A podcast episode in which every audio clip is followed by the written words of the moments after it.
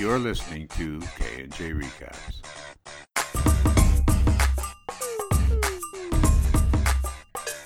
Welcome back to K&J Recaps. We are here recapping Stranger Things Season 3, Episode 8, The Battle of Starcourt. I am Jess. I am Kim.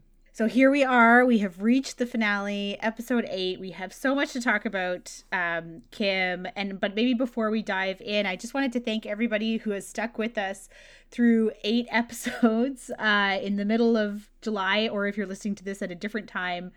Please appreciate that we did this in the middle of July in the nicest time of the year in Canada. Um, yes. I mean, we have had a like miserable spring and start of summer in Canada, or at least in the East Coast where we are. And uh, in the first full week of nonstop sunny weather, we have been Stranger Things podcasting. So yeah. the timing wasn't ideal, but it's still been a blast. Let's not let it go a year before we do another podcast, Jess, because um, I've had a great time this week.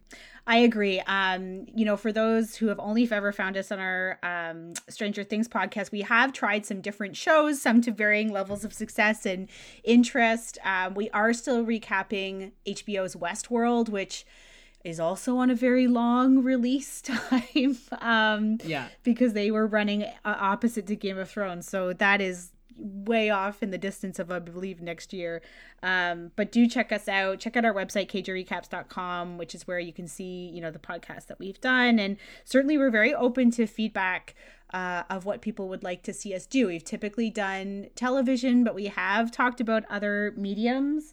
Uh, we just haven't figured out kind of how to do that or if we will, but we're always open to hearing recommendations on shows that people may like to hear have recapped. Um, so, and I also wanted to give a shout out to at Marigolds who uh, tweeted us, and I'm pretty sure left us a very lovely review um, that was really supportive. And I think sometimes, Kim, we've certainly mentioned this in the past, but it may have been on a different podcast. People often um, talk about our friendship, and of course, we are also in-laws. so yes, uh, I mean, you uh, guys, how lucky family. did we get that? Like, my sister-in-law is pretty much my best friend ever. So, I mean, so yeah. we are lucky on many levels. And just like right. we did definitely mention this in the Stranger Things podcast last year, but also that I do find cute and hilarious that uh, if anyone is wondering who the voice is in our intro, that is my dad. So it is a family affair here at K&J Recaps. And I would like yeah. to mention this here because it's probably appropriate that we, our family, call ourselves the Griswolds. So I loved hearing that call sign know. in this episode a, yeah. when they were like, when they were calling out to the Griswold family. We actually have like, you know, a Facebook group that is called the Griswolds. It's private. Don't look for us. if you but if you're ever wondering what it's like, watch Christmas Vacation, particularly Christmas Vacation of all of the um, National Lampoon's Vacation series, and yes, that is basically seen what it's like. So yeah. Um. Okay, so we are going to dive into this monster of a finale. Um. Kim, I know you've put together all these notes. Did you want, do you have any overall overarching thoughts to start off with, or would you prefer us to go through this scene by scene? Um, well, yes. Uh, I'll just say at the onset that I had a lot of fun watching this. I think there were a lot of great high points. There were also some things that didn't blow me away as much as the um, season finales did in uh, one and two. So still yeah. great uh, but a, a, little bit on the side of um, this season had its highs for me early in the season and then a little bit less so at the end. So, you know, nothing that I'm really gonna, you know, walk away from feeling super disappointed, but it wasn't my favorite finale of the three seasons we've seen so far. But still fun, still good. Uh, you know, I still enjoyed the episode and I still really enjoyed the season. So that was my take. How about you? Yeah, I, I don't disagree with that. And I think if we look back at your predictions at the end of last episode, I think you and I expected the episode to maybe go further in terms of like timeline and moving forward the story a bit more. Um, you know, we do get that end credit scene and the end scene a little bit, but it didn't feel like it was a lot of time spent in this same timeline we've been in this entire time, if that mm-hmm. makes any sense. And so um you know, maybe that is kind of like a a bit of a challenge. And also, I think this is probably, especially if we are going to get more seasons, maybe three ultimately is a bit of a pivot. Will look like maybe we've expanded the universe we're going to be operating in. Yeah. Because I don't think everything can happen in Hawkins anymore, uh, or it's going to be impossible. I honestly feel like I would have enjoyed this episode a lot more if it was a series finale. Um, I think this could have served as a very good series finale. But knowing that there's going to be at least one or two more episodes, it may it tainted my experience in a some in a, a few of the things. And I know this happens at the very end of the um, the episode, but I may as well just you know say what I'm talking about here while we're we're mentioning it. But that knowing that there's going to be at least one or two more seasons, I never had a doubt, not a single inkling in my mind that Hopper was dead. And some people yeah. might disagree with that. Um, um, some people might not, but I mean, like, I feel incredibly confident, and I did from minute one that he would not have died. So that whole sort of like heartfelt goodbyes and the letter reading, while emotionally impactful, I'm not saying that I wasn't, I wasn't like swayed at all by the, the emotional impact of those moments, but it was almost like it was tainted because not only did I not believe that he was gone for good, but that I was also feeling a little bit, um, sort of gotcha'd in the same way that at the end yeah. of season one, Eleven had this fake out death, and then it turns out that she isn't dead. And so I was feeling a little bit of what I talked about last episode and a bit the episode before, where it's it's feeling a little bit like a repeat of their sort of um, tried and tested tactics that you know when you see them once work really well and then when you see them twice or more they feel less fresh. So um, so that was something for me that but if it was a series finale and i really believed that hopper had died then i would have been a mess listening to that letter and le- you know what i mean? It would i would yeah, have felt no, it differently. Yeah.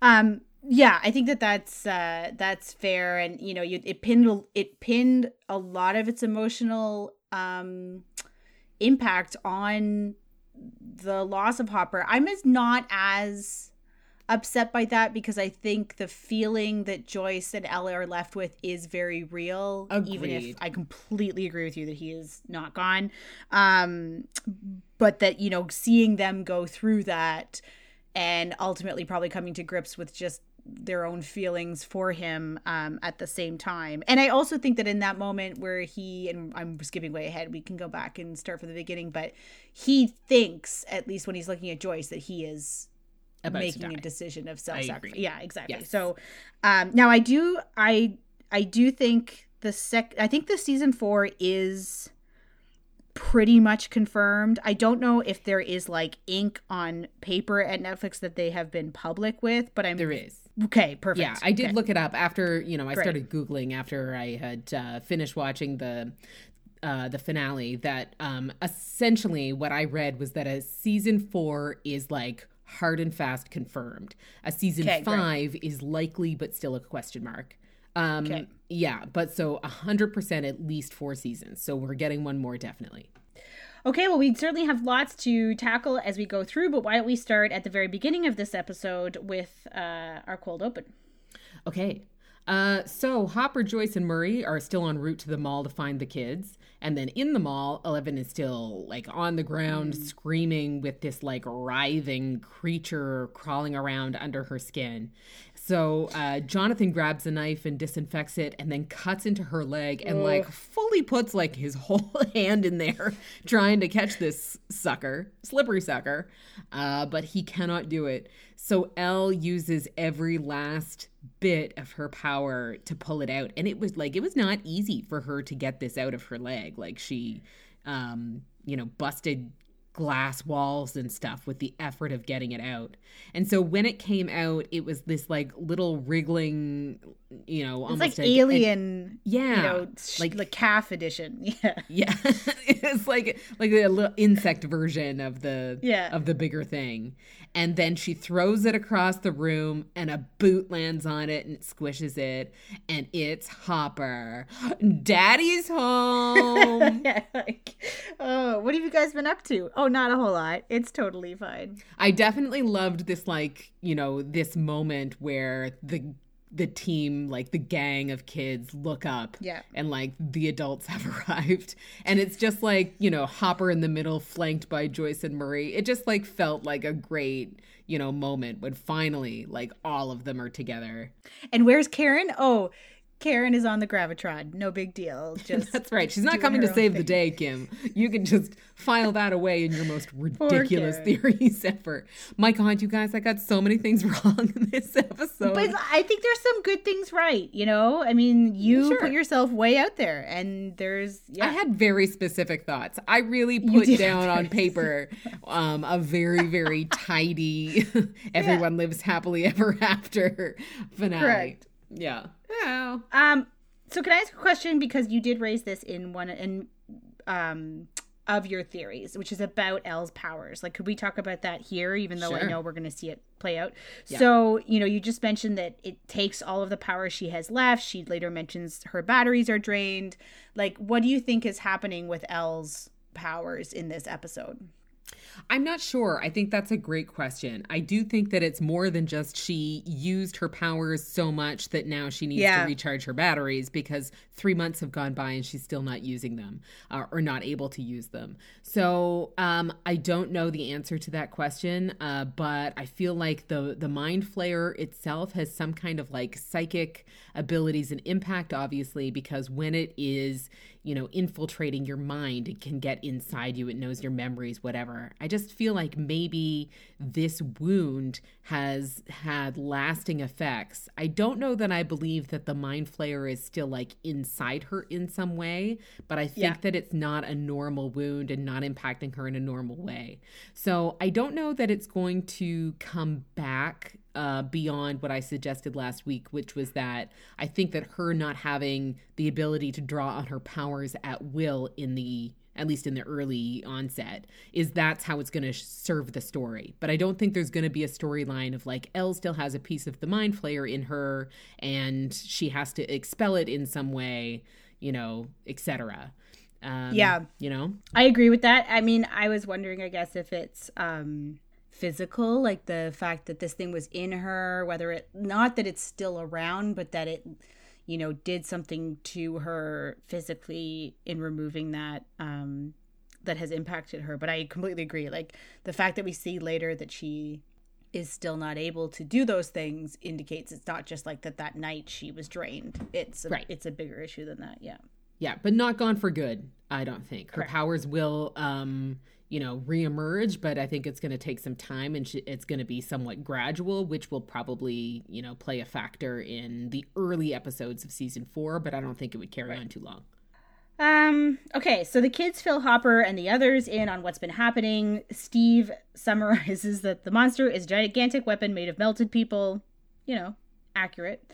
Um, if they close the gate, they cut off the the brain off from the body and they kill it. Okay, can we pause for a quick moment? Yeah. So, um, okay, so I understand now that when in episode like three or whatever it was, when Will was saying that there was a portion of the mind flayer left behind that was the mind flayer that ex- was expelled from Will, and that's how they were explaining that the mind flayer was here. In fact, that was completely inaccurate. I continued to like w- go with that um with that explanation. Um, meanwhile, like as it turns out, they explained it in that way only because they knew that the gate was not, or they did not know that the they gate was didn't open. know. Yeah. Right. And so I, I don't know if I'm just dense or if like I don't feel I'm like they with did you. a great job of explaining that this was in fact not a thing where the mind flayer was left in our world and locked out and whatever that it was the entire time a result of the gate being open even though alexi described the gate as in the process of opening and not fully open. But like yeah i'm glad to hear that you also were confused by this. It's perfectly clear to me now after watching this episode but until this very moment i was like oh i thought that will's explanation was the right one or at least partially right and it turns out it was wrong all along Yeah, I, I'm glad you raised it too because I was like, did I just misunderstand that? And I also am annoyed because we are basically, you know, told to take at face value what these kids say 99.8% of the time that Right. it's they're pretty damn accurate about things including naming the things knowing the drives of what is prompting these creatures to do stuff etc and so i really did take that at face value that when he guessed that but yes uh so i think that that was a challenging moment of explanation or exposition um by the show because yeah and i remember when will when will gave that explanation that max raised that was just like a one line throwaway but all the demo dogs died. So like why would the demo dogs die but this piece that was in will would remain alive? Right. and that one throwaway i guess was like alerting the viewer or supposed to that this explanation is their best guess but isn't necessarily accurate. And then i don't know if we were supposed to piece the put the pieces together before now but ultimately a lot of my theorying theorizing and and discussion in the past like three or four episodes was based on that premise. And now i'm like oh okay like they just had to close the gate clearly like okay. Sorry everyone. Pre- that's pretty black and white. Um so Murray starts to run through the plan he worked on with Alexi. He has the diagrams of the Russian facility. Uh, Dustin and Erica, who of course have been down there, see the immediate flaws that will result in inevitable death. They offer to act as guides through the tunnel system. Hopper is like, hard no. yeah Um, he says they can walk them through it via walkie talkie from a safe distance, which, of course, luckily Cerebro exists and he can use his custom built radio tower.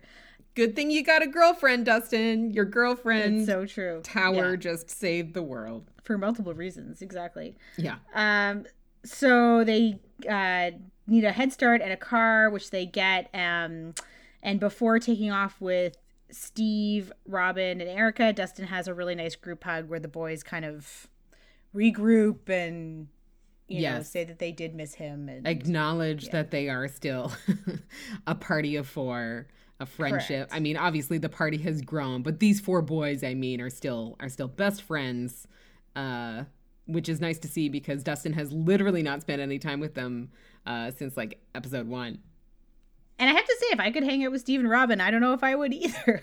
I, I know, honestly. fun, so. Yeah, I mean, I could watch Mike and Elle awkward kiss all afternoon, or I could hang out with Steve and Robin. It's not a contest for me. It's like, true. you know what? Even Steve, if he's busy, like Robin, what are you up to? Be my friend forever.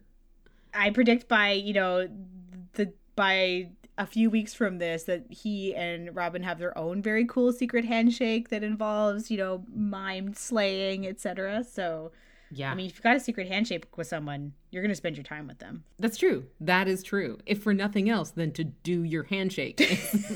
So it's true. the best Why part would of hanging out with that person. That's right. Um, okay, so the rest of the kids, uh, they prepare to leave to hide out at Murray's house. So Will and Joyce, they have a heartfelt goodbye. Will is, of course, scared for Joyce. Eleven wants to stay and fight, and she has a really touching goodbye with uh, with Hopper when she says that her battery is low, but she can recharge. But Hopper tells her no, she can fight better than any of them. But ultimately, they know that the monster is after her. They're, it's not after him. So uh, it's best for her to be safe and to hide at Murray's, and that um, he will handle the world saving. So uh, he they they give a hug goodbye, and then after everyone else heads to the car, uh, Hopper is actually surprised to see that Joyce didn't join them because he thought this was going to be a two man job with Murray. And as it turns out, uh, in order to blow up the key, which of course is the ultimate goal, Yes. you actually need three people. So Hopper's not pleased about this, but I mean, you're not going to talk Joyce Byers out of staying, right? Fuck no. Also, like, I hadn't realized how much taller Will was than Joyce. He had to have point. grown in this season. From the time they shot episode one to the time they shot episode eight, that kid grew a foot and a half. He's only 15. like in real life, he is 15. And he, I mean, I remember us saying in like episode one or two, they did such a good He job of little. making Will like look like he I did in the first two seasons. But by episode eight, the knee socks and shorts and that bowl cut looked awkward as hell on that giant Yeah. ass man. Yeah, I know. And The, my favorite story of a kid having a huge growth spurt during filming is actually from Almost Famous. and the actor, like the teenager actor in that, whose name I can't remember right now, but um, he apparently grew tremendously during the shooting of Almost Famous. And Really? so they, yeah, increasingly had to put all of the fellow grown up adult actors in lifted shoes just to, so that they would keep of consistency. Oh my god! By the end, they were all wearing stilts. Right? They're like, God, stop growing. they all look like Robert Downey Jr. in the in the newest. What was the Avengers movie where he was wearing that bootleg tracksuit in the beginning, and he was hundred Oh percent on stilts yes. through that whole scene. Every right. every scene that he's in with Gwyneth Paltrow. Yeah. and his waist like hits her tits or something. I don't know. It's so to look at them side by side. Oh my god! Like, I like you guys accurate. just Google Robert Downey Jr. lifts and it's hilarious. There's one where someone has like drawn a diagram of what his feet look like. He always wears these special shoes. Sorry, that was a real Uh, aside. It has nothing to do with amazing. this, but it's hilarious Well, and Joyce- I highly recommend it. Yeah, Joyce should have been in actual lifts because, like, when she hugs her son, it's like, it's just, it's still very touching. It's just, he's not really her little boy in a literal sense anymore. He is actually quite large. Yes. Um, so the kids all pile into the station wagon. This is wagon. This is to head to Murray's.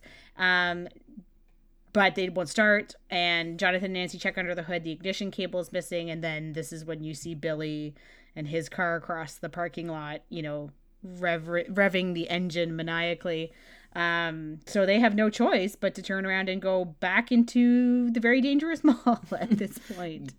I mean, I find like I don't really care about this. It's it is just funny the picture that Billy like popped their hood and took the cable and then like obviously Got I'm back sure in that his he car. didn't do this, but I just picture Yeah. him like walking all the way across the parking lot, getting in his car and That's then amazing. like just waiting. Like why wouldn't you just like wait on their car? I don't know. I don't know. Um, You're unstoppable. I. I don't know. Whatever. It's cooler in a car with the flash of headlights. It definitely looks cooler. And I guess I mean a car is a better weapon than just Billy, though he is pretty.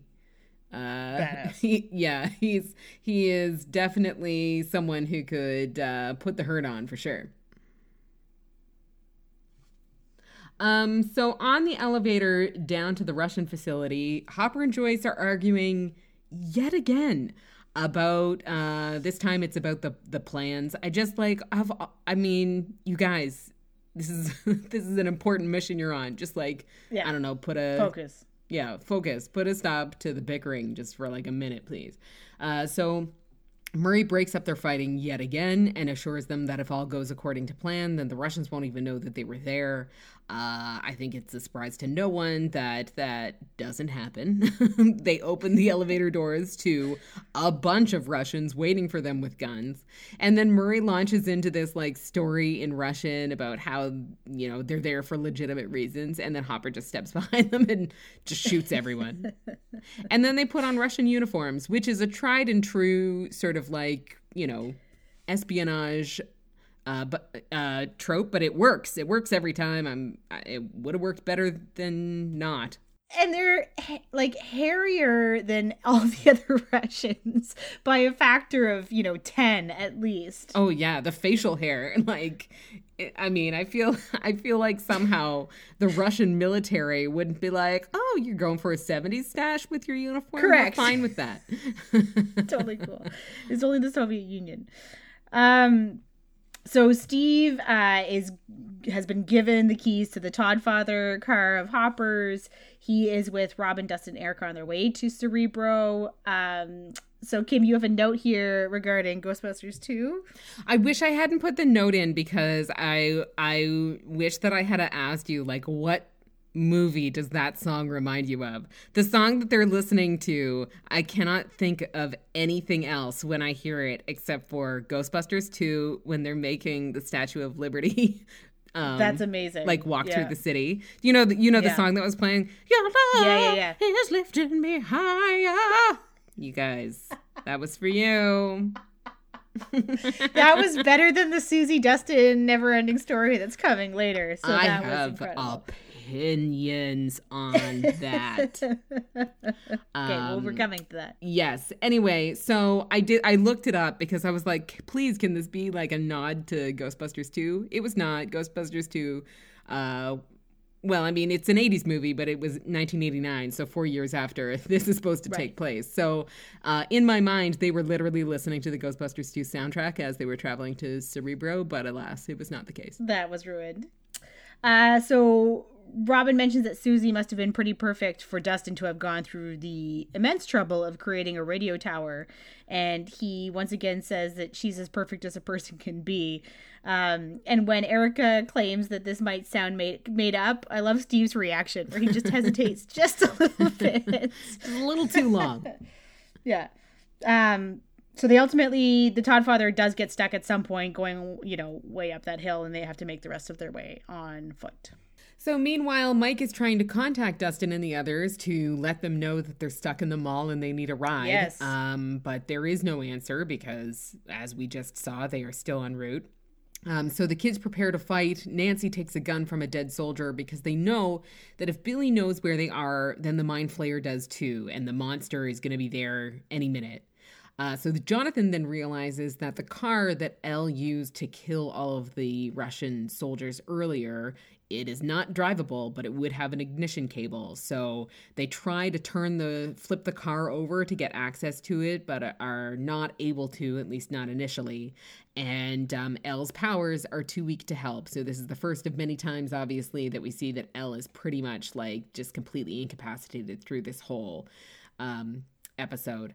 I am a little disappointed. I mean, uh, so Elle not having powers or Elle not being able to sort of contribute to the fight, we kind of knew that that was going to happen. But I wish, I do wish uh, that there was an element of struggle or internal battle that, like I had mentioned before, um, you know, in a similar way to the way that Billy struggled against the Mind Flayer's mind invasion in the first one or two episodes, but I wanted to see Elle have that same struggle, but Elle with all of her own psychic and tele- um, telekinetic powers, giving her an advantage in this mental struggle. I feel like that would have been uh, an interesting thing to see, whereas I think what we ended up with was a lot of like running and hiding, and it was very suspenseful, Yeah. but it didn't have that same element that I was looking for.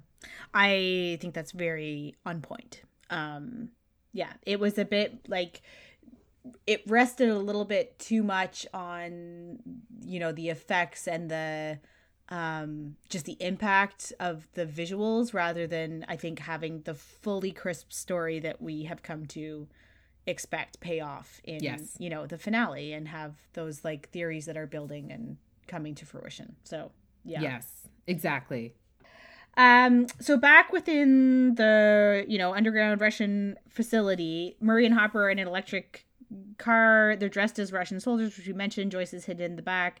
And this is where Murray puts to use his uh his Russian to charm the guards instead of just having to shoot everybody approach. And I have to like I think this is my favorite scene of the whole episode.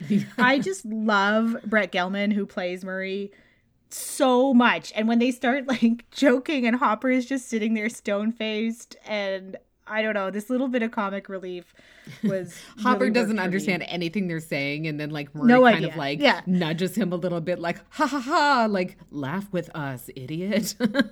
And he's he's just so good at um, you know, like the guard is like, Well, I've never seen you before and he's like, Well, we came in on the night shift and then he just jumps right into they just create this bond and the guy's like, Go ahead. no Yeah. problem, you know? I loved it. Um um, what's that actor's name again? Brett Gelman, and he's been in a few things. You know, when you start, you see someone in one thing, and then suddenly they appear in like a whole bunch of things. He is in lots of stuff, and this is not at all related to Stranger Things whatsoever. But one of my favorite shows that uh, is less well known than it should be is called Fleabag.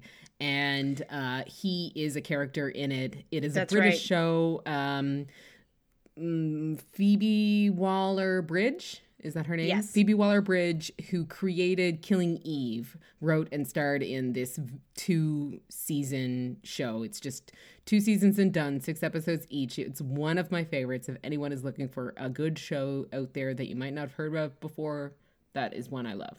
She also voiced the very excellent droid in Solo, the Han Solo uh, backstory movie. She is, I mean, she is just a total gift to humanity. But um, Yes. yeah.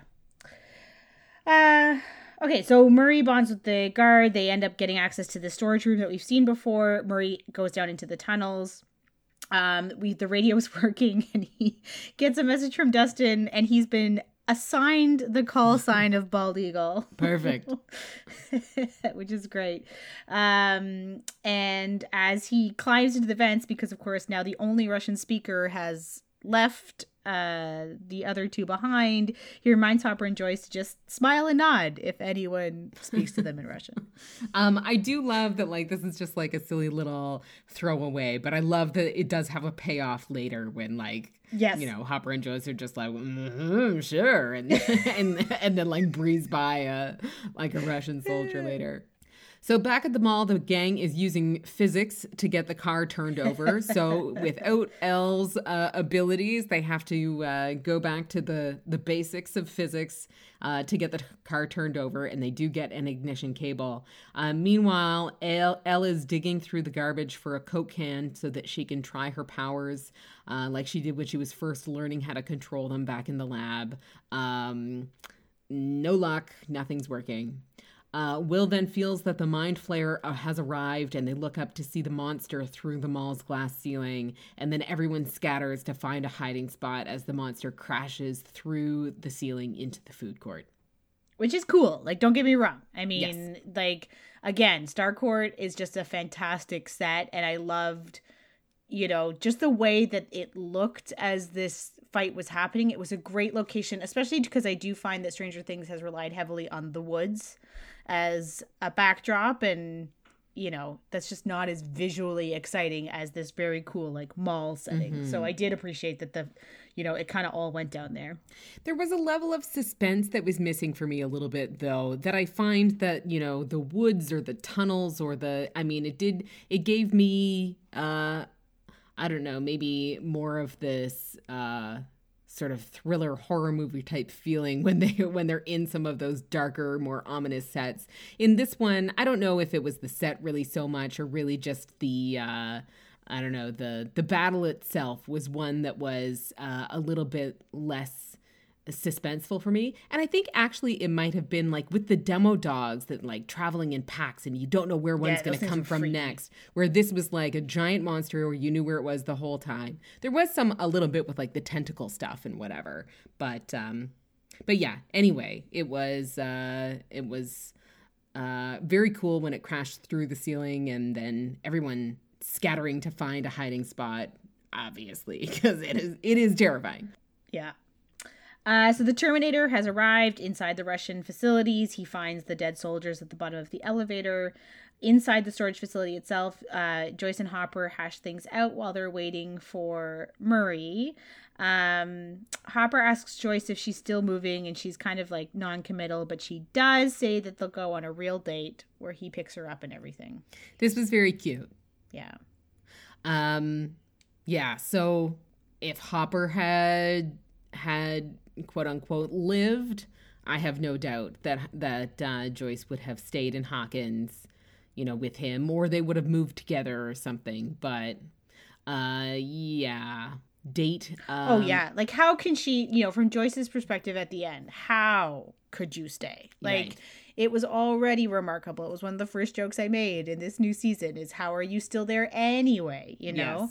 Uh so now if you think that you've lost again, you know, a huge part of your life, even if her and Hopper were never romantic, that's still you know, you now have his adopted daughter under your wing, etc. Like you're clearly getting the hell out of Dodge. Right. Um, I understand. So what do you think that's going to look like next season with the gang not all being in Hawkins?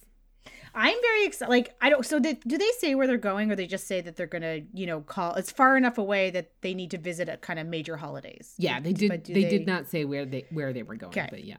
I mean, I think we've expanded tremendously here because Yeah. I also think there's going to be a, a lot that happens in Russia. Um, But do you think that like our gang is going to get on a plane and go to Russia? Because I don't. no, but I do. I mean, I do have theories, but I also do you want theories. to Yes. Uh, do you want to talk about this now or when we get later on? I mean, we can talk about them when we get to the scenes and the post-credit scene and whatever. But like ultimately, Right. I guess so. I guess what we're both in agreement with then is that Hawkins is no longer going to be like the ce- center of the action. Um, I think that I think we're going to see some of Hawkins. I don't think it's going to be not there. I think that maybe I agree. maybe we're gonna have um, you know Joyce and the others called back to Hawkins because like of an SOS. Um, but I do think that yes, you're right. There's an expanding of our world that's going to allow us to see more of the outside of Hawkins because obviously this is a global issue now. It always was, but I mean it was always very centered in Hawkins. But now uh, the, there's a Demogorgon in Russian and sorry in Russia like. I don't know. Shit, shit is spreading. Right. I mean, I made a joke about this uh, in one of the first episodes that, you know, I had just watched Chernobyl. Um, but that does happen next year, uh, which many think is kind of the beginning of the end of the Soviet Union. And of course, the whole world turns its eye majorly on the Soviet Union when the details about Chernobyl start actually right. releasing. I mean, There is a very popular theory right now on Reddit, specifically related to uh, the way in which this story is being told. That it was like, did you see this on Reddit about Chernobyl? And No, I don't. Fo- I, this is the one subreddit I avoid because I'm always so paranoid of being spoiled that I don't watch it. I don't read it. So um, ultimately, the theory is just that in season one, it is um, Christmas 1981. No, 1982. Two? Yeah, Christmas Yeah. 1982, and then uh, fall 1983, and then summer 1985. I'm butchering this, but ultimately No, there was right because it's fall '83 into summer '84 because last season takes place. You know, by the time Yeah. it ends, it's like the end It- of school dance or whatever. Yeah. in any case, so like the pattern that they found with it, it going ahead by one year and one season, uh, like literally a s- uh, you know a calendar season with every season that the show advances. That if spring 1986, it would put it exactly at the timing of Tr- Chernobyl, and then Right. you know with the um, you know the covering the covering up of all of this stuff all of this supernatural alien otherworldly stuff with like real uh you know natural disasters and stuff that they you know call it. In this case the mall was a fire. So there the theory is that that tragedy is then ex- you know used to explain there was real no real chernobyl tragedy. It was just used to explain this giant thing that's happening in russia. But i really I Interesting. mean, there's a lot of buy-in to that but i don't. Yeah. I didn't I don't think it's going to be used to cover it up, but I just think that like, you know, it's such a huge deal for the Soviet Union and that there has to be some sort of like you can't avoid that. If you, you know, are able to so heavily feature major pop like moments in time in your show, regardless that has to be addressed in some way shape or form if Yes. we're at all past spring 1986. And i so absolutely whether that agree means yeah that people are paying more attention to what is happening in the Soviet Union or people are more afraid of you know going there I don't know but it's got to factor in as as some sort of element to it but I don't think that Chernobyl I, I mean I can't imagine they're going to make that Chernobyl was fake especially when the whole world has just been addicted to a show hype with hyper realism focused on I know. how I it all happened think that it like feels that like is that the reason why I don't buy into that theory. Is that I think that you know in a show where supernatural events are covered over by ex- like explained away by pretending that it was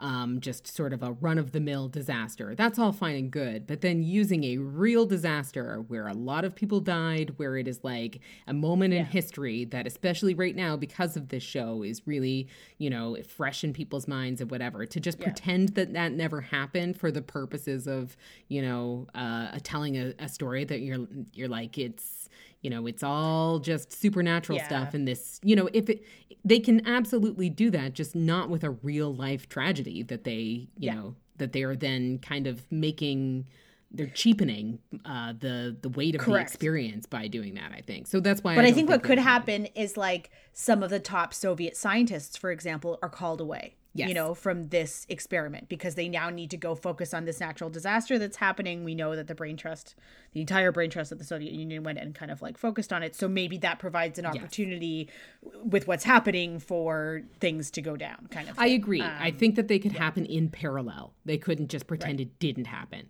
Like in the same way that, you know, like Captain America stuff happens at the same time as World War II.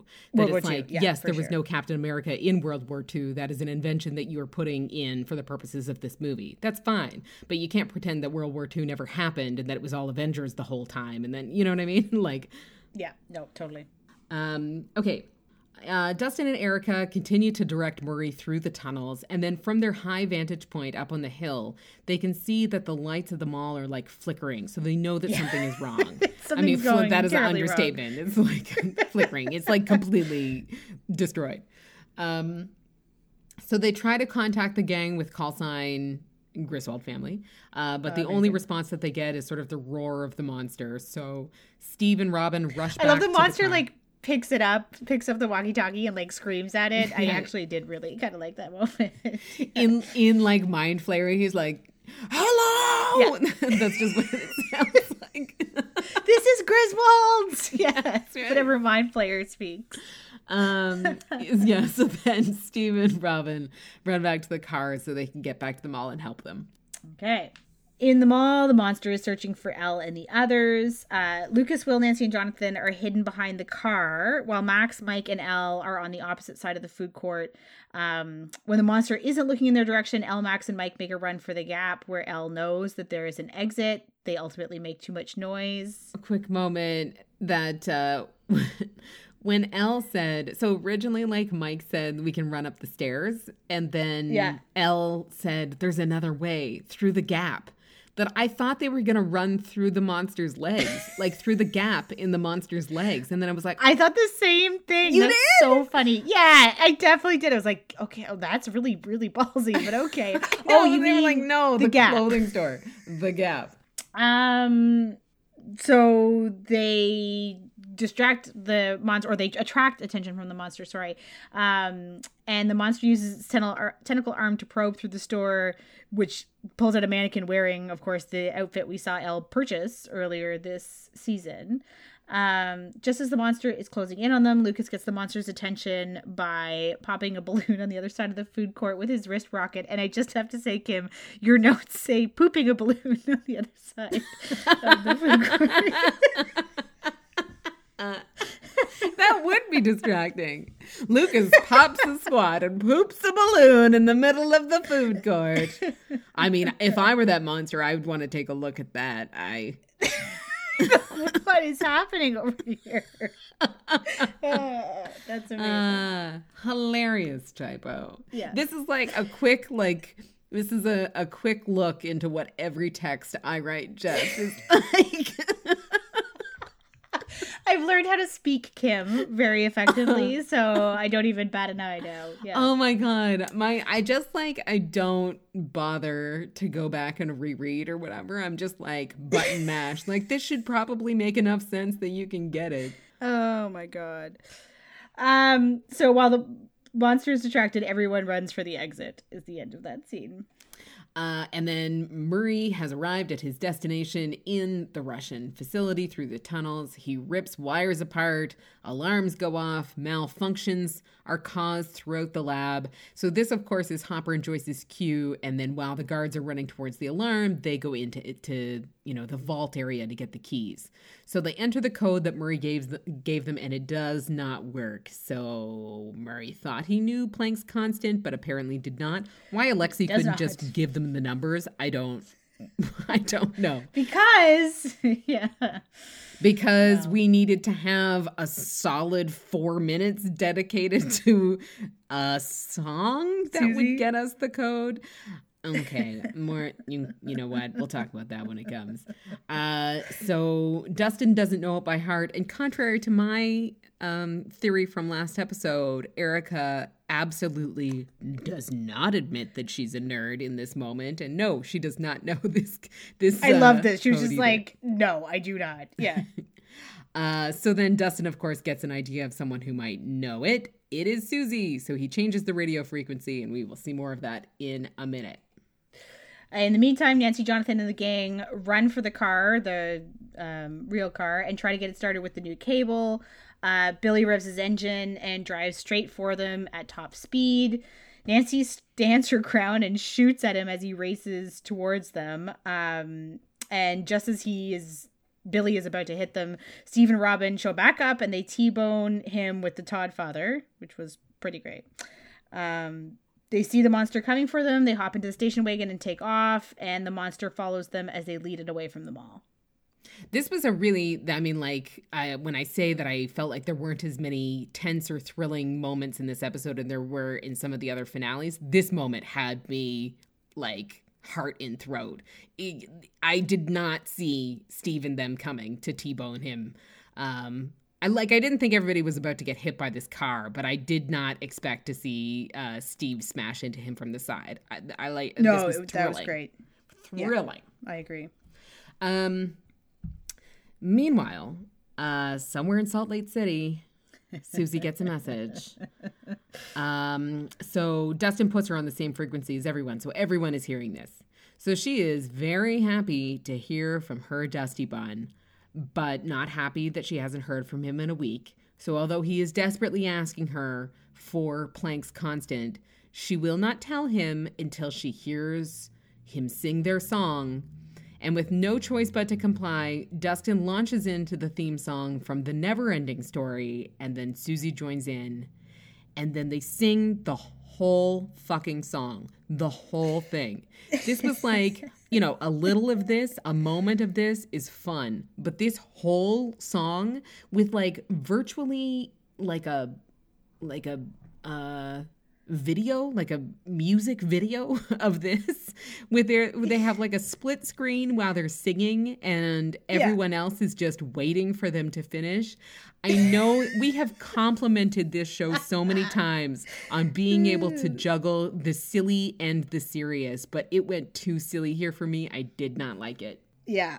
Yeah it's uh and i love this song is like the other thing. Like I Never Ending Story was definitely a big part of my childhood and this song to this day will still get stuck in my head forever and I will just like continually sing it. And it even I found it like it was too much. Yeah. Too and much. Susie is like not cool in this introduction to her.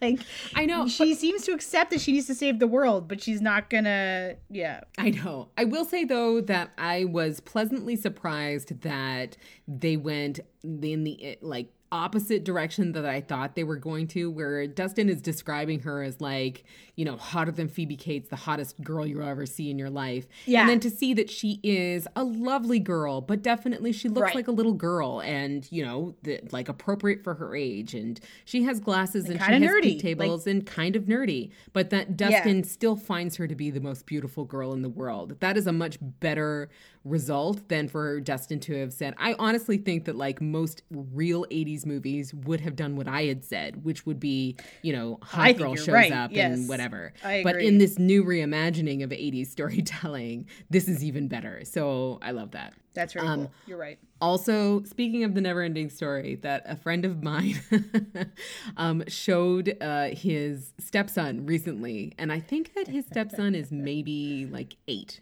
eight or nine, Anyway, so they were watching the Never Ending Story. I think maybe like maybe eight, so still pretty young.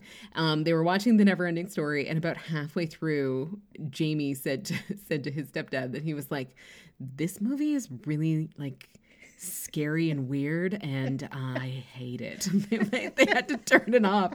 And I guess like, yeah, I mean, it yeah. was kind of scary and weird. Totally. I loved it though. It's like it, it did creep me out. That's the thing. Like it was it was not a super comfortable experience. Like I yeah. which is kind of like the theme of a lot of stuff from my childhood. Like I think of all the Roald Dahl that I love too. Oh, like Oh me, I loved witches. it. The witches, yes. Yeah.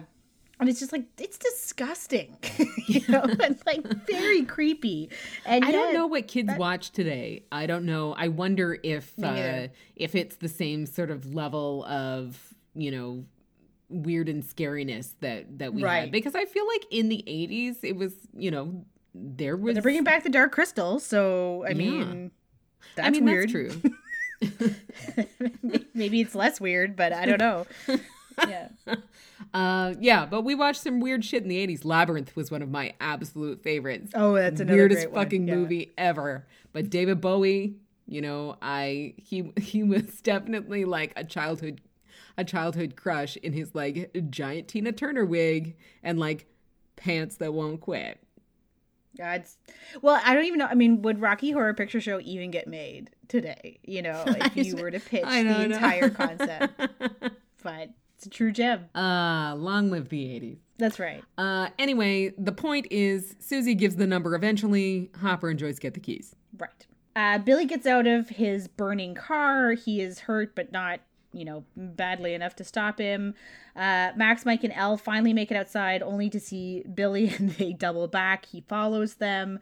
The others are still trying to lead the monster away, but it's turning around. Um, Billy knows that El isn't with them, so he's lost interest in them. Uh, Mike and Max li- help a limping El run through the hallways of the mall, but Billy, it's not very hard to catch up with them. Um, Max tries to make him remember who he is, but he like, I mean, kicks the shit out of all of these kids, Yeah. basically, and picks up El and carries her stack of potato style to the food court, like we've seen happen earlier in this season, and lays her down at the feet of the mind flayer. Yes. So he tells her the exact same words that he said to Heather and presumably many others. Don't be afraid. It'll be over soon. Just try and stay very still. So, I mean, like, I mean, I thought that the whole point was that the mind flayer wanted to kill El, but in in this scene, ultimately, it's trying to like take her over in some way. So I don't really think that that matters. Which It- is effectively the same thing, I guess. yeah, I guess so. Like all those other people are dead too. Oh, that's true. I mean, like, I will turn you to goo and then absorb Right. you and then Yeah, whatever. into super flayer. Yeah. Uh, so the mind flayer reaches out with its tentacle arm, but then suddenly fireworks come raining down. The others have made it back, and uh, in a big fat "I told you so" to Max, these fireworks come in very handy as they assault the monster with them by throwing them down from above. So as the mind flayer is getting hurt, we can see that Billy is also getting hurt. But uh, when El tries to get away, she's still not able to. Uh, and then Steve, uh, like walkie talkies to Dustin and says that they're running out of fireworks. And uh, then Dustin then relays that to Joyce and Hopper, saying that they need to shut the key off right now. Uh, in the meantime, Hopper and Joyce have made it to the lab. They're just about to turn the two keys with the slowest fucking countdown from I know. three to one. I know. Annoying. Anyway, uh, when of course during that like 25 second countdown, Hopper is attacked from behind by the Terminator. They fight. Joy- Joyce gets caught in the crosshairs and she is ultimately knocked out. She comes to and finds that the Hopper and Terminator have moved and they're now fighting very close to the laser slash gate. Um, time is running out to shut off the key, but we know that everybody in the radius of the blast is going to turn to dust, so that is a consideration. But she rigs up her belt to let her do the two man switch by herself, but she is holding off turning the key. So Max and Mike wake up and uh, run back to the food court. They see Billy holding El down, and while she is pinned under him, El is remembering Billy's memories that she saw uh, last episode. Uh, or the one before. So she describes back to him what she saw. She describes his memory of being on the beach with his mother. In great detail, she describes the beach and what his mother was wearing and how he described the waves, and ultimately makes him remember this time when he was happy. And uh, he starts to cry, like just tears running down his cheeks. So we see that she seems to be getting through to him. And so the kids then are ultimately out of fireworks. Time has officially run out. So the mind flayer comes for El again, but this time when it strikes, Billy blocks its tentacle arm from reaching her. And more and more tentacles then come and attack Billy until finally one bursts through his chest. So Billy is the death of the season. The B names are not safe. Uh, Man, yeah. it's. And I have to say, you know, I've, I've kind of like been critical about this episode, but these things did, this whole latter half really did get to me. I was, I don't know, watching late at night. I don't know. I was super impacted by this. And I was really struck by, you know, Billy, who has been such a struggle for well, at least one whole season. I guess this past season he's really kind of just been, uh, you know, possessed, so it doesn't really count. But you know, he Right.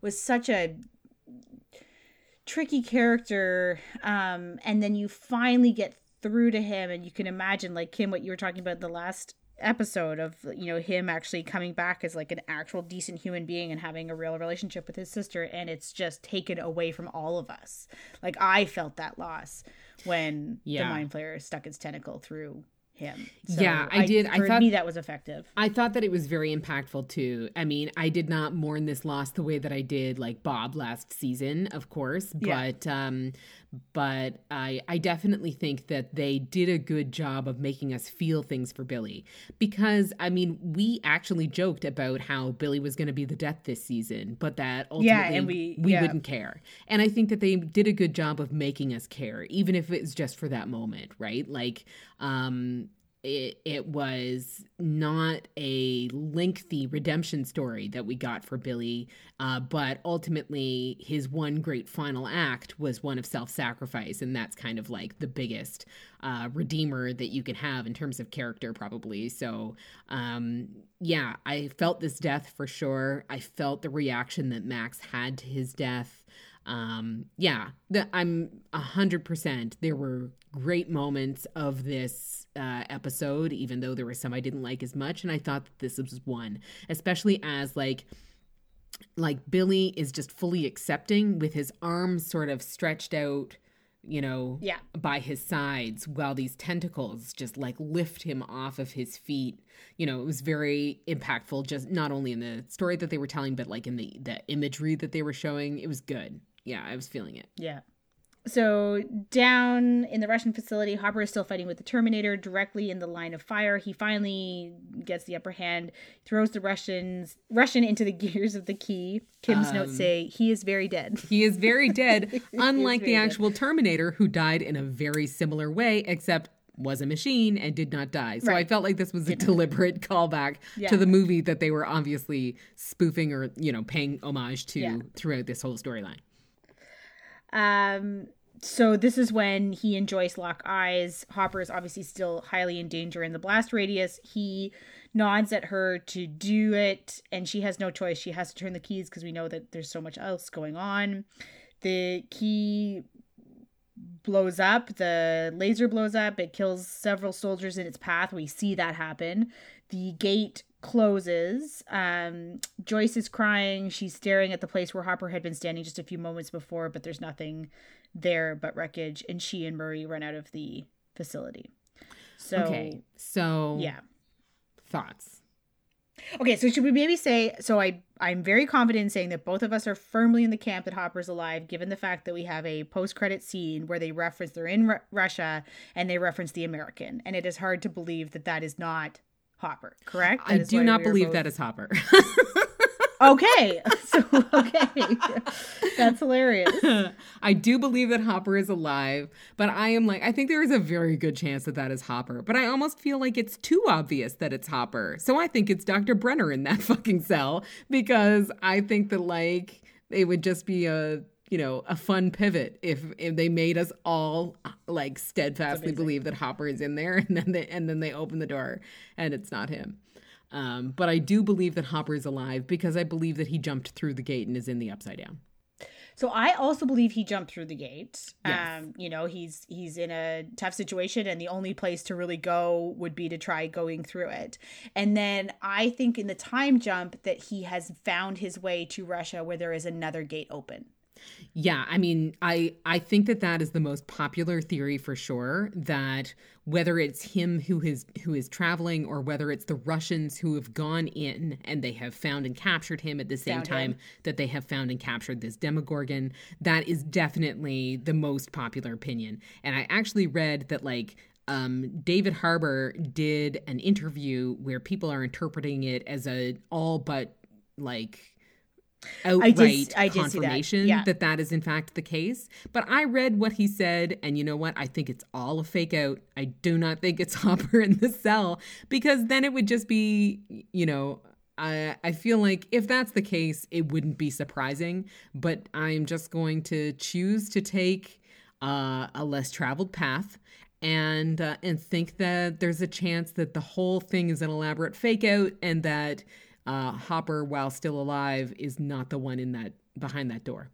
So, in addition to like my thoughts that this is the case, I also think that Stranger Things has done this to us before, and that they have made the case that it's the. And I don't. I for me, I'm not like I'm not upset. In fact, I kind of like the fact that to me they're essentially confirming that he's alive by saying he's there and so we don't have to spend a whole if you're a game of thrones watcher you know Jon Snow season having questions about it um and it's very much like the Eggos being left in the woods at the end of season 1 in my mind like yeah. you know we we maybe had lost El but like we were pretty darn sure that because that was happening that there was some rationale you know that he knew something that the rest of us didn't and it wasn't like an outright indicator, but it was a pretty good sign um, that she was still around. And I feel like it's a it's very referential to me of that moment.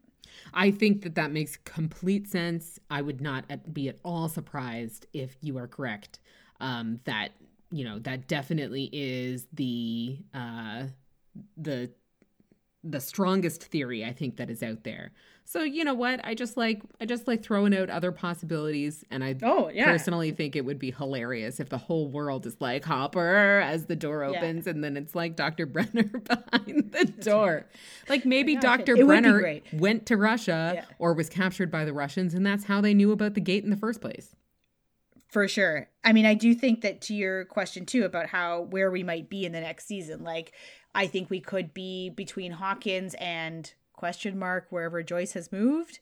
Um, and mm-hmm. we see a lot of our characters interacting there. Our characters are also getting older, so we may see them move even, you know, our Nancy, Steve, Jonathan's may be you know even somewhere else or uh, a little bit more transitionary and then maybe it's hopper making his way back from russia and busting out of this facility and kind of right. taking the season to to do that um, and reconvening. I guess you know I think that I think that yeah again like that all sounds very plausible and even likely. And I guess my theory is based more on what I would rather see instead of that, which is that I would rather I think that the story that I would rather want to watch is one where our group deliberately goes into the upside down to find Hopper and bring him out so that we're spending like a good deal of time instead of in Hawkins, instead of in Russia, instead of like in the world that we know and are familiar with, but they deliberately go in at length in the upside down and like we see what that world is yeah. all about. I think that would just be like you know that's just the story I, I want to see and so I'm making the, my theory fit fit that. I love it. Yeah. Okay, so uh, ultimately Joyce and Murray run out of the facility. Yeah. Right. Uh, so at this point now, the key has been destroyed, so the mind flayer collapses dead in the mall. Max runs to Billy. He is very close to death, but does manage to to tell her that he's sorry before he dies. Um, Owens and the American cavalry arrive at the mall. So, in a fleet of helicopters, backup has arrived. They search the Russian facility, but it is ultimately deserted except for yeah. Joyce and Murray.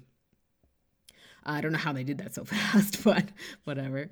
Um, Joyce and Murray uh, see the kids when they finally get out of the facility. Joyce runs to Will and hugs him tightly and then locks eyes with El, who then realizes that Hopper did not make it out.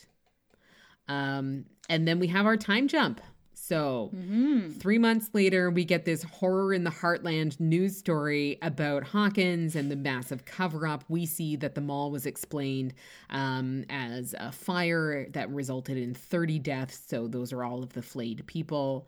We see that Hopper is shown to have died heroically in that fire. And there is a lot of suspicious, um, you know, sentiment around uh, Hawkins and all of these things that are happening there.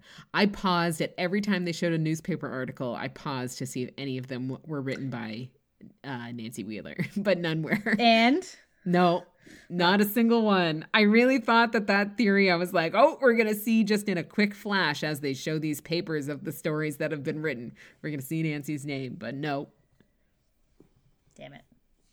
Uh, and then we have a very quick scene where Steve and Robin are trying to get a job at the video store since the mall is out of commission. Uh, Robin is a shoe in, but Steve is unimpressive to the uh, video store clerk, who's the same guy who used to work at the arcade and wanted to, like, you know, uh, Yeah.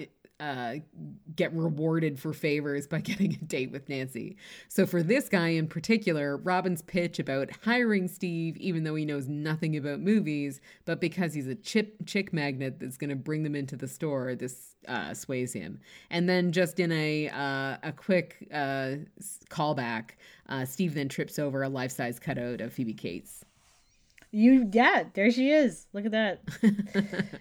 um so the Byers' house has sold, which we've talked about. Everyone is helping with the packing. Um Max and Lucas torture Dustin with the never ending story theme song. Will donates his D&D books and everything. Um you know, Mike wonders if in his new location he would ever want to join another party, but Will assures him that he won't. Jonathan and Nancy have a very heartfelt, emotional goodbye. Um, El is also packing up because she is going to be leaving with the Byers, which is really the best possible outcome that could have arrived and means she'll actually get some higher quality parenting uh, from Joyce. I think she had some Um, good times with Hopper, but yes, there are a few things that Joyce definitely uh, For can- sure, can uh, can do that Hopper maybe not so much.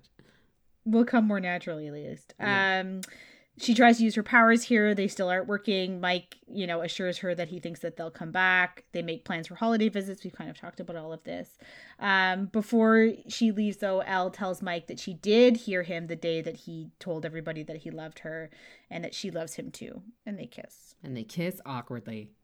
Um, I love that Will's donation of the D and D books ultimately goes to Erica. So although she did not Yes! admit that she's a nerd, I mean, I feel like it's implied that she Yeah, agreed. yeah she's gonna take up the mantle of uh you know d&d a great nerd trope uh, so Joyce is packing up Hopper's things and she finds the heart to heart speech in his pocket.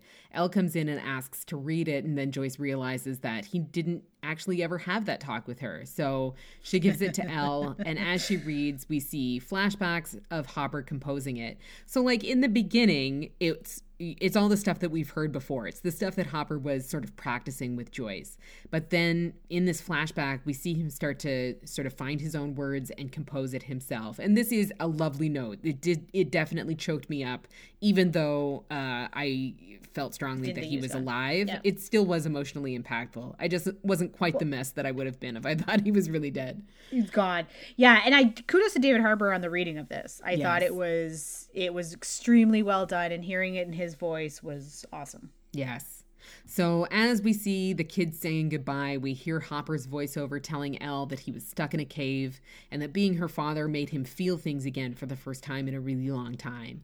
He tells her to keep growing, keep learning, and that it's going to be scary sometimes and it's going to be painful, but ultimately, even feeling painful feelings is better than not having any feelings at all and living in this cave that he was in before mm-hmm. he met her. So, lots of feels, definitely. Man. And then Joyce comes in and tells El that it's time to go. And with one last look of the Byers' house, they close the door, and that chapter is done. I also think too. I just wanted to mention that I noticed like El's uh, speech pattern seems to have changed more as Yeah. of this time. Like it's more full sentences, and I didn't know if that was we were supposed to get some sort of indicator of that being related to her powers, or just that three months later and you know being around people more again just evolved her Yeah, I don't think I don't think it's power Um, speech pattern. But it's nice to see her speak in full sentences. Yes. Although she was like really speaking in pretty full sentences to Mike, and then when she went into to see joy she was like, "Can I read?" Right, I was like, yeah, "Oh, okay." yeah. Yeah. Anyway, uh, so comes and goes. Uh, so then there's uh, credits, but there's this post-credit scene very early on that we talk about. So it, they're in Russia. There's two Russian soldiers. They're choosing a prisoner to pull from the cell. One of them says the other, not the American. We have talked about this. They ultimately pull a different man out who is begging for his life. They throw him into a blood-covered cage, and this is when we see another Demogorgon has been released uh, and feeds on this guy. Yeah. Yeah. So it looks like obviously we are not done with the upside down, and uh, you know, uh, yet again, my prediction of like I really think that maybe unless my like really really far fetched predict- prediction that Brenner is in that cell instead of Hopper, then I think maybe they're just gonna never address the Kali stuff again because it wasn't very popular. Nobody really liked it, so maybe they're just letting that go, and I have to stop saying like mm, I don't know how much more they're gonna do with the upside down. Maybe they're gonna do a Kali story. It's not going to happen, Kim. and I'm not upset about that. I just think it, but it could. Like, I mean, El needs to refine her powers. Does that mean she goes back to her, or do they need to open something up so that they can save Hopper? I mean, I do see a lot of different directions that. The I next mean, season yes, could go that is true. that I mean, I yeah. I did suggest I suggested that as uh, if El has no powers and Kali needs help, Right. and so the yeah. I mean, you're right. I think that there is a possibility there. Um, but uh, even if that happens, it seems as if Demogorgons and Gates and you know Upside Down, otherworldly stuff is always going to be a part of it, and I'm not unhappy about that at all. absolutely. Well, this has been a trip. we have made it through. This is an extra long episode, but I think there's so much to talk about in the finale.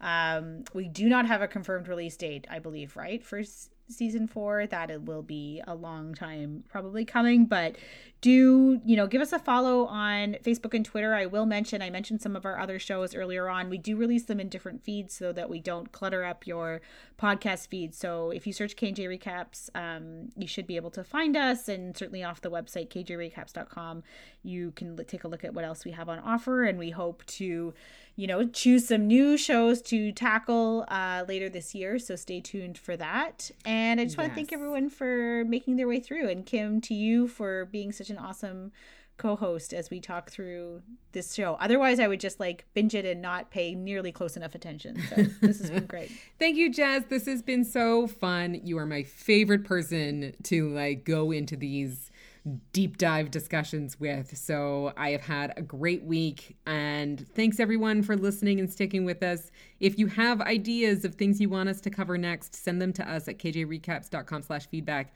and we will consider those because we're looking for something to do next. So thank you so much. okay Kim thanks everyone signing off. that's right okay Bye. bye.